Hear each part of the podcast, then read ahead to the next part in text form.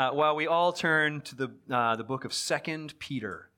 It's near the back of your Bible, right before Revelation, just a few pages before.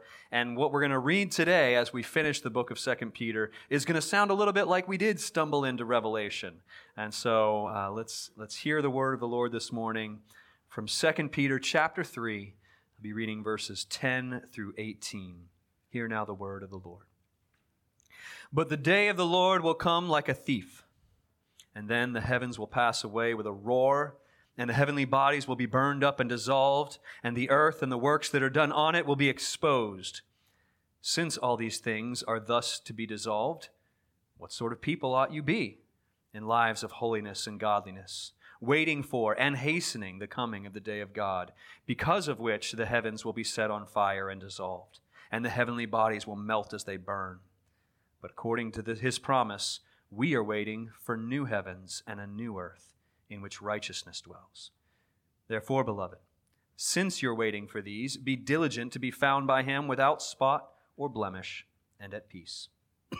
and count the patience of our Lord as salvation, just as our beloved brother Paul also wrote to you according to the wisdom given him, as he does in all his letters when he speaks in them of these matters.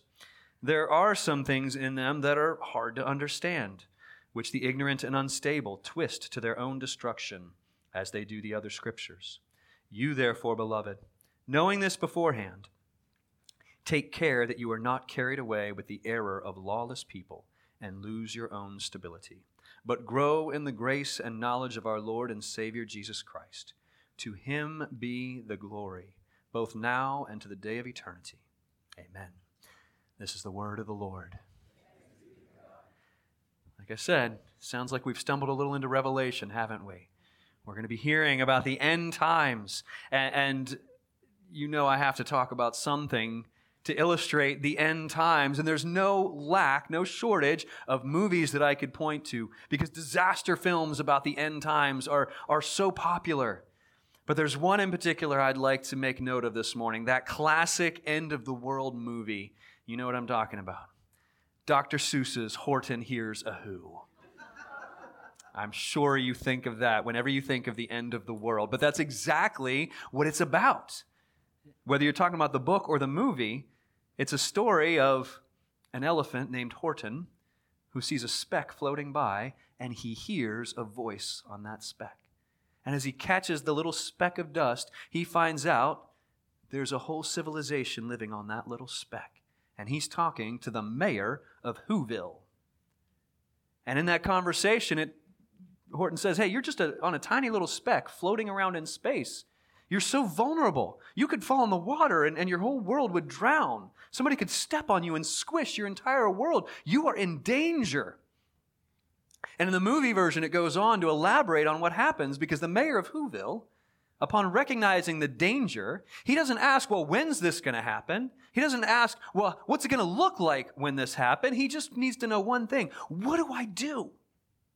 How do I live if the world is coming to an end? He can't just go to the dentist as usual. He can't just sit around the dinner table with his kids like nothing's happening. He can't go on and plan the community parade for that week like he was supposed to because the world is coming to an end. And that's a good lesson for us. Because even if no one believed him, his life had to change. Everyone in the world is affected by their vision of and their expectations of the future.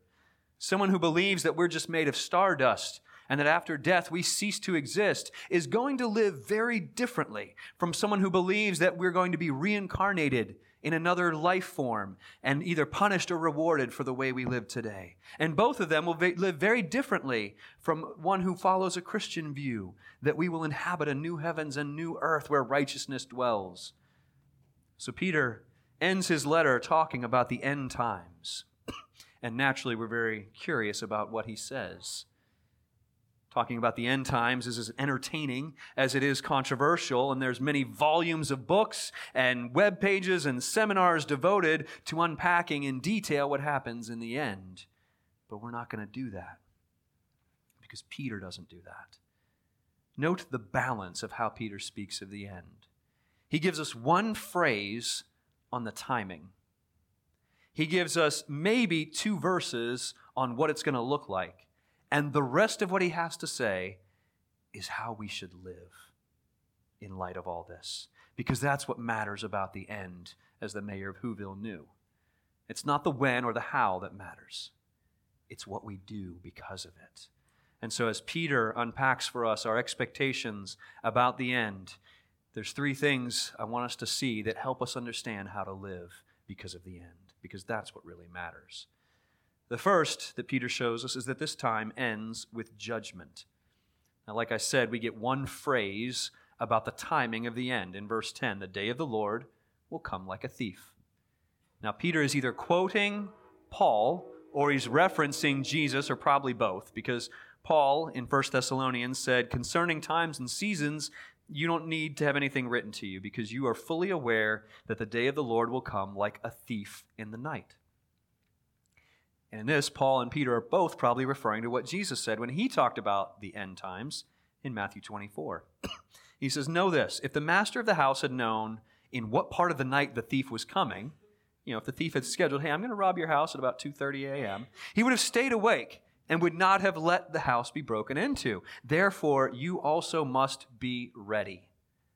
For the Son of Man is coming at an hour you do not expect. Point is simply this we don't know when Jesus will return.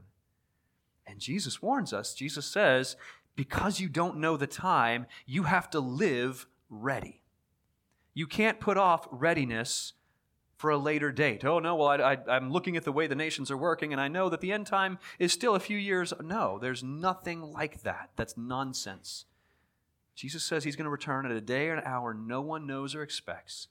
And so we always have to be ready for his return. We can't put off changing our life. We can't put off obedience. We can't put off following him until we, maybe we're a little bit closer to the end because that doesn't work. Peter uses an important phrase when he describes the end. He calls it the day of the Lord, which is this loaded, packed phrase in Scripture all throughout the prophets in the Old Testament.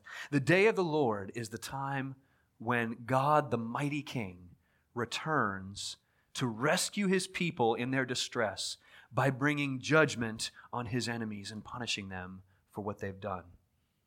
The prophets usually describe it in the most cataclysmic terms possible. It's the sun and moon turning into blood. It's mountains falling down. It's, it's the nations and, and the world just crumbling apart. It, that's language to describe how huge and, and distressing and thorough this is going to be. It is God wiping out the old order of things, removing from his creation any trace or stain of sin and injustice and evil and rebellion and death. So Peter picks up that imagery in verses 10 and 12. He says, The heavens will pass away with a roar. The heavenly bodies will be burned up and dissolved. The earth and the works that are done on it will be exposed. The heavens will be set on fire and dissolved, and the heavenly bodies will melt as they burn. Now, that, that, all that fire and melting and dissolving imagery is, is pointing back to something Peter talked about in a previous letter. It's this image common in Scripture of refining. When you have a precious metal like gold, it can be laced with impurities, with bits of lead or other metals, and you need to get them out of there. And the only way to do that is you melt it. You melt it down, and the impurities separate from the gold and then you scoop them away. And Peter's using this imagery of what God is going to do is all the impurities, all that does not belong in his good and perfect creation will be melted down and scooped away until only what is good and right remains. And the way that happens, the language he uses is exposure. See in verse 10, he says, The earth and the works that are done on it will be exposed. When you melt down a precious metal, all that impurity that was hiding in there and couldn't be seen by the naked eye, it now can be seen. It's exposed. And when it's exposed, it can be removed. What that means is that when God judges his creation, no mask can hide evil deeds. No injustice will escape judgment. No amount of, of pious living will be able to hide any evil in our hearts. All the illusions and all the deceptions will be melted away and truth will be revealed. It says Jesus warned his followers in Luke 8, Luke 8 verse 17. He said, Nothing is hidden that will not be made manifest, nor is anything secret that will not be known and come to light. People, that's supposed to make you uncomfortable. The idea that the unflinching, undeceivable, holy gaze of a righteous judge will be fixed on every deed, every word, and every work, and then it will be judged. It's supposed to make you uncomfortable. All that is not pleasing to God, anything in our hearts that is opposed to Him, anything that builds another kingdom apart from God's kingdom, will be burned and destroyed. And you have one hope in that moment. One hope in that moment when God judges the world. Your hope is that God judges you based on what Jesus did, not on what you did. We sang it earlier. You might not have noticed. You might have just been singing along and didn't think about the words. But we sang, Jesus, thy blood and righteousness. I think we have the words maybe on a slide. Jesus, your blood and righteousness are my beauty and my glorious dress, my clothing. Midst flaming worlds, that's what the song is talking about. The flaming worlds that Peter is describing, the flames of judgment, midst flaming worlds, if I am dressed, arrayed in the righteousness of Jesus, then with joy I'll lift up my head. What that means is if, if I'm walking into a day of judgment and I'm expecting that, that I will be clothed, that I will look okay because I'm putting on a, a, stack of righteous deeds, that I, have, that I have given this much to good causes, that I have said these right things, I've believed these right doctrines, I've gone to this right church, I've been a part of these good ministries, I've done all these good things, that's my clothing, that's what I'm wearing before God. He will judge it and it will be burned because even our righteousness are as filthy rags in his sight, he says. But if I have taken upon the righteousness of Christ, as Scripture decides it, describes it, being clothed in what he has done, then when God brings judgment, he looks at me and he does not see me. He sees his son. He sees the perfect obedience of Jesus. That's my only hope when this time ends in judgment because Jesus has taken the fire of judgment that I deserved and clothed me in his perfection. So that when every deed and every work is exposed, my only chance, my only hope is that I am dressed in the righteousness of Christ. And in response, what Peter calls us, how he calls us to live in response to that in verses 11 and 12 is this Since all these things are thus to be dissolved. Since this is how it ends, ladies and gentlemen, what sort of people ought you to be? In lives of holiness and godliness, waiting for and hastening the coming of the day of God. Or kids, since mom and dad told you to clean your room and warned you of the consequences, and you hear the key in the door, they're home, what should you be doing in your room right now? Since your boss told you I'm coming in on Friday to check the numbers on that account, what are you doing Thursday? You're making sure everything's in order. When we know there's going to be judgment, we live a certain way to be ready for judgment. We live in a way that makes sure that we're doing what we're supposed to be doing. Now that sounds an awful light, a lot like I'm not living with Jesus' righteousness, but my own righteousness, doesn't it? But that's only if we haven't been reading the rest of 2 Peter because he's been saying this all along, especially in chapter 1. He's been talking about in chapter 1, verse 10. He says, Be all the more diligent to confirm your calling and election. And he said that after describing all the ways that we should be living with virtue and kindness and gentleness and brotherly affection and love and self control and perseverance. Because when we do these things, we're not making ourselves elect. We're not making ourselves saved by doing them we're showing what God has already done. We're, we've been clothed with Christ, and now we're living in a way that shows that we are clothed in Christ's righteousness. Without that, we have no assurance. A Christian faith that doesn't grow and produce fruit, a life of disobedient living, regardless of what we say with our words, has no assurance that it will withstand the fires of judgment because it's not bearing the fruit, it's not expressing the salvation that is given in Christ. This time will end in judgment, and we are called to live ready for that. But don't forget, people of God, that judgment is not the end. Now that seems weird because I just said how many times that this time ends in judgment. This time, this era ends in judgment. But judgment is not the end for us, and it's not the end for the world. Because though this era ends in judgment, after judgment comes something else. And so the next thing Peter points us to is this time that ends in judgment leads to renewal. This time leads to renewal. In verse 13, he says, According to his promise, we are waiting for new heavens and a new earth in which righteousness dwells. I would suggest that one of the most misunderstood doctrines of the Christian faith is heaven.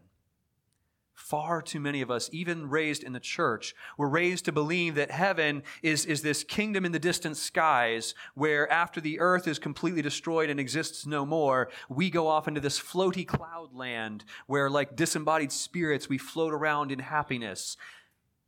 And when we read verses like the ones we just looked at a few minutes ago about the heavenly bodies melting and being dissolved, it's understandable to conclude that whatever our final destination is, it can't be here because this place is toast. Okay? Or as my, one of my college roommates and I used to say very often when we'd get frustrated by our grades or our empty bank accounts, it's all going to burn. It's all going to burn anyway. It doesn't matter. Yeah, that's, not, that's no way to live because that was bad theology there.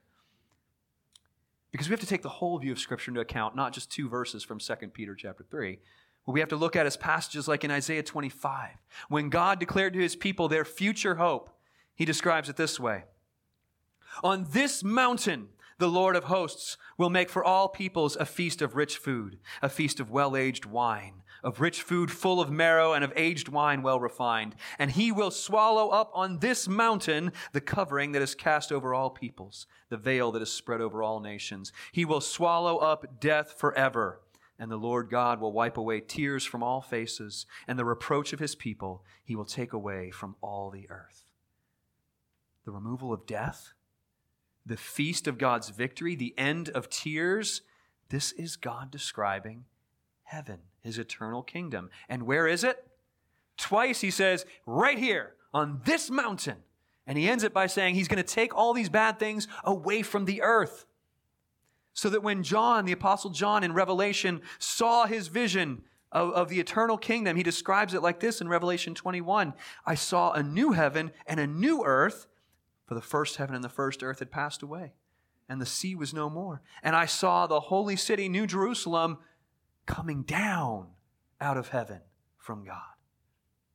God's plan for his people is not to take us away from earth to a new home, but to remake the earth into the home it was always meant to be.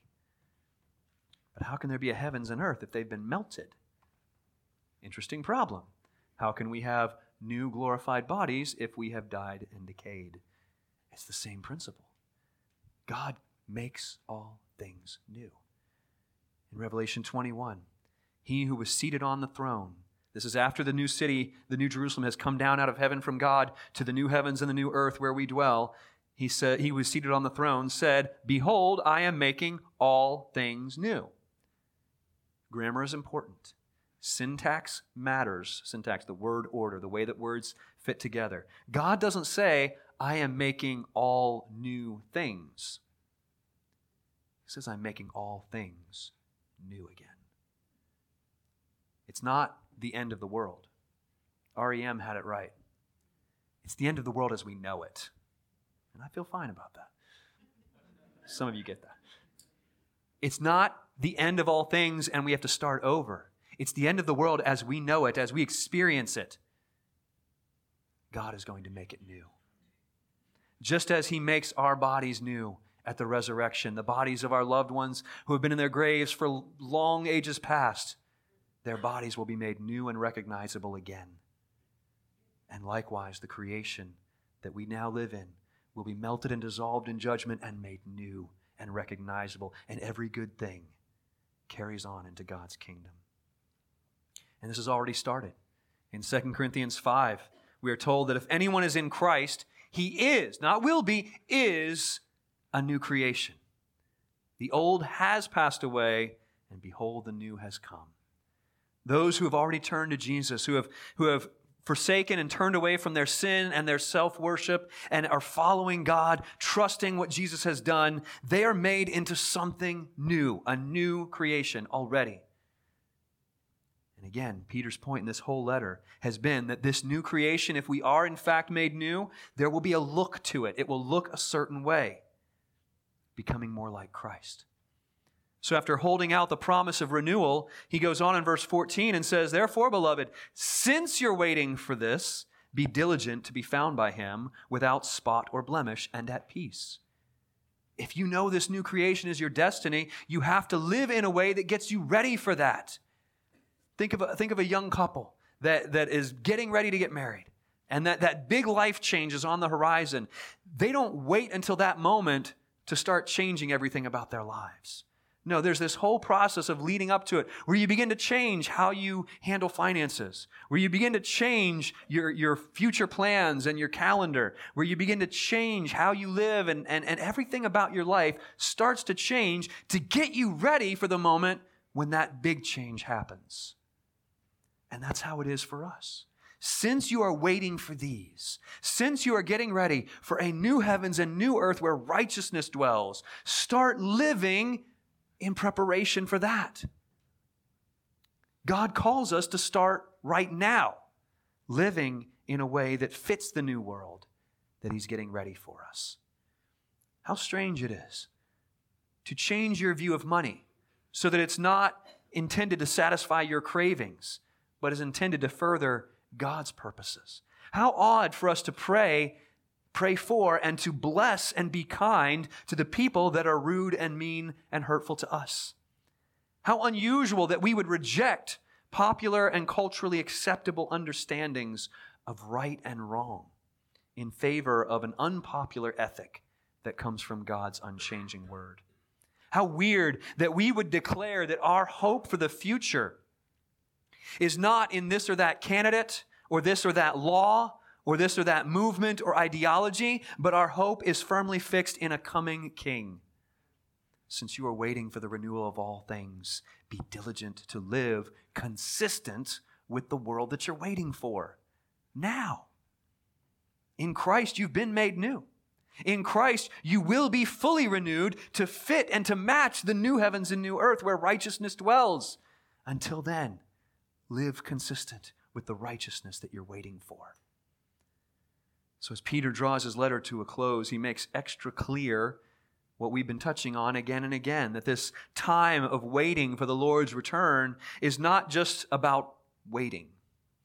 Waiting in the sense of sitting in the doctor's office waiting to be seen, or waiting in a movie theater for the show to start. The time we spend waiting is to be spent wisely and well. Because this time that ends in judgment and then leads to renewal, this time has a purpose. And that's the third thing I want us to see in Peter's words here that this time has a purpose. Verse 15, he says, Count the patience of our Lord as salvation. This goes back to what we looked at in more detail last week. The reminder that God is not just taking his sweet time delaying his return. He has not forgotten about the plan, he hasn't fallen asleep, and he's not ignorant. God has not ended things yet because his work isn't done yet. The important work of salvation. And so in verse 9, we saw that it said, The Lord is not slow to fulfill his promise, as some count slowness, but he is he's patient towards you, his children, not wishing that any of you should perish, but that all of you should reach repentance. And I, I, if you remember last week, if you were here, I used the illustration of, of how many times I've been on a flight where, where I'm running up at the last second with my ticket in hand, and you're watching that flight attendant, and you're hoping that it's not the one that's just going to close the door because you're late. You want that flight attendant who's going to hold open the door until everyone gets on board. And that's what God is doing. Waiting for everyone. Everyone who is going to repent needs to repent. And God is patient, mercifully, lovingly patiently waiting. So count the patience of our Lord as salvation. That's the purpose of this time from God's perspective. But there's a purpose for you and for me as well. For those who have repented, those who have returned home to the Father, there are two things that Peter mentions. Two things Peter mentions that we're supposed to do until Jesus returns during this time of waiting. Number one, stay faithful. Number two, grow. I want to look at both of those in turn. First, Peter warns us to stay faithful, warning the church not to allow ourselves to be misled or to be deceived. Listen to verses 15 and 16.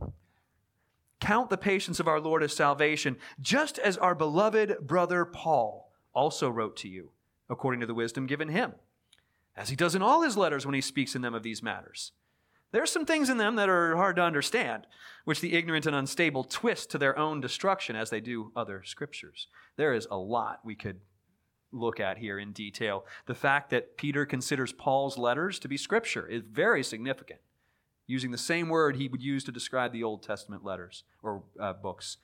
Also, that Peter, Peter, you know, the guy who followed Jesus around for three years, kind of head of the whole disciple band, part of the inner circle, the three, the, the Peter is humble enough to learn from someone else. And not only that, someone who once rebuked him for not living consistent in the gospel. And he bore him no ill will. He calls him our dear brother, Paul. The fact that Peter acknowledges that Scripture is sometimes hard to understand. Thank you, Peter. That is very reassuring that Peter found Scripture hard to understand. But the main thing we need to see here is that people will abuse and twist God's Word. That has always been the case, and it will be until Christ returns to reign. Just because someone quotes Scripture just because someone teaches from the Bible does not automatically mean they should be trusted. They don't get a free pass just because they can quote God's word. The Bible has been used and misused to justify all manner of sin and atrocity in history, from slavery to abuse to racism and many other things that God clearly condemns. And so Peter warns us in verse 17 knowing that people will twist and distort Scripture, take care that you are not carried away with the error of lawless people and lose your own stability. So during this time of waiting, we are to stay faithful. We are to take care and hold fast to what is true. And the reason for this, Peter expressed in his last letter, 1 Peter chapter 1. He says, Do this so that the tested genuineness of your faith, and here he's talking about what I said earlier about gold being refined. Do it so that the tested genuineness of your faith, which is more precious than gold, and gold is going to perish even though refined by fire, your faith may be found to result in praise and glory and honor at the revelation of Jesus Christ. What that means is, it, it, I was reminded of it just this past week as I was speaking with a brother in the Lord who is not from this church, and I need to make that disclaimer because I need the women of this church to know that none of your husbands were talking to me about, about your diet but another friend of mine was. and, and, he was just frustrated because he's like she's done this before, and and the problem is she won't stick with it because the meals she's supposed to eat are disgusting. And we talked about how you know if we if you could invent a diet program where the meals you're supposed to eat tasted better than anything else, wouldn't people stick with that? And the point is, when, when you choose to leave something like that, you're saying, look, this does not satisfy me. This is not good enough. And so I'm easily tempted away from it. But when you, when you hold on to what is good and true, even, even in the midst of difficulty or when you're tempted to embrace something else, when you hold on to what is good and true, it shows how genuine your faith is and how worthy our God is. So when people distort scripture and call and tempt you to move away to something else, something dishonoring to God, and you hold fast and you stay faithful, it gives glory to God because it says to others, look how good he is. I will not let go of this. I can't be tempted away to anything else because this satisfies me. Amen? So stay faithful during this time. Your faith will be tested. It will be hard. There are deceivers. There are untrustworthy people. There is demonic activity. There's all manner of things trying to pull you away from God. And as you stay faithful, it gives glory to God. That's one of the purposes of this time of waiting is showing through his people how good and worthy he is. But the next thing we're called to do is to grow. Verse 18 Grow in the grace and knowledge of our Lord and Savior Jesus Christ. This is such a key idea in this whole book. That the grace of God is not just to get us to heaven, the grace of God also fits us for heaven. As we're going to sing in just a moment, through many dangers, toils, and snares I have already come. It's grace that brought me safe this far, and grace that will lead me home. See, the grace of God makes us grow. The grace of God doesn't just mean forgiveness. Very often we just limit our view of God's grace as, because of His grace, my sins are forgiven. And that is true. But the grace of God doesn't just mean forgiveness, it means that by God's grace, I am now able to do and to be everything, all that God calls me to do and to be. As we saw at the very beginning of this whole series in the first sermon, 2 Peter chapter 1 verse 3, God's divine power has granted, given by grace, granted us all things that pertain to life and godliness. Everything we need to live the way we need to live, God has given us by grace. So grow in that grace. But how did we get that grace? Through the knowledge of him who called us. So Peter says, grow in that grace and in that knowledge. Don't become stagnant. Don't just sit there lazily waiting. Knowing Jesus is not just an intellectual knowledge, and the grace of God is not just a theological idea. The grace and the knowledge should move you, shape you, grow you, until the day when His work in you is complete and our anticipation ends and the waiting ends. But until then, this time has a purpose that we would grow more and more in the image of the God who saved us. Peter concludes his letter with this doxology in verse 18 To him, to Jesus Christ, be the glory both now and to the day of eternity. Amen. Which by itself feels good and natural and right. But in the context of everything we just heard, feels a little like a non sequitur. Uh, it doesn't fit. It's, it doesn't follow the sequence. Uh, because after all these verses and these chapters uh, that we've been looking at today and in the previous weeks, there's so much emphasis on you being careful you being diligent, you take care, you grow, you confirm your calling and election, all these things that you need to do, and then in the end, to Jesus be the glory. Absolutely yes. Because if you do any of the things that Peter is telling us to do, you only do it because God's power is at work in you. If we endure to the end, it is grace that leads me home, not my ability. If you are well established and stable in your faith, it is as Peter concluded his first letter in 1 Peter 5 the God of all grace who has called you to his eternal glory in Christ. God will himself restore you. He himself will confirm you. He himself will strengthen you. He himself will establish you. And so, as we prepare our hearts for the Lord's Supper in a minute here, I want that truth to linger in your mind as we finish 2 Peter that God Himself strengthens you when you are weak, that God Himself makes you adequate for the task ahead, that God Himself enables you to do the things that He calls you to do. That God leads you in paths of righteousness for His name's sake. That God works in you to will and to act according to His good purpose. That God has planned and carries out His mighty plan through you by grace. That God Himself bears your punishment on the cross, defeating sin and death for you. That God calls you to himself, sanctifies you by himself, and glorifies you by himself. So, yes, absolutely, to him be the glory, both now and to the day of eternity. What a fitting way to be reminded that if we are to endure, it is God who himself will make us endure. And that is comforting news, people of God. So let us pray, and prepare our hearts for the Lord's Supper. Our gracious God, to you be the glory, because what we could not do, you fully accomplished, and what we will not be able to do on our own, you have promised to complete the work that you've started in us. Prepare our hearts to be strengthened in these things by the body and blood of Christ represented to us here pray this in the name of the Savior that is ever present with us. Amen. As the elders come forward to assist us, I want to tell you another story.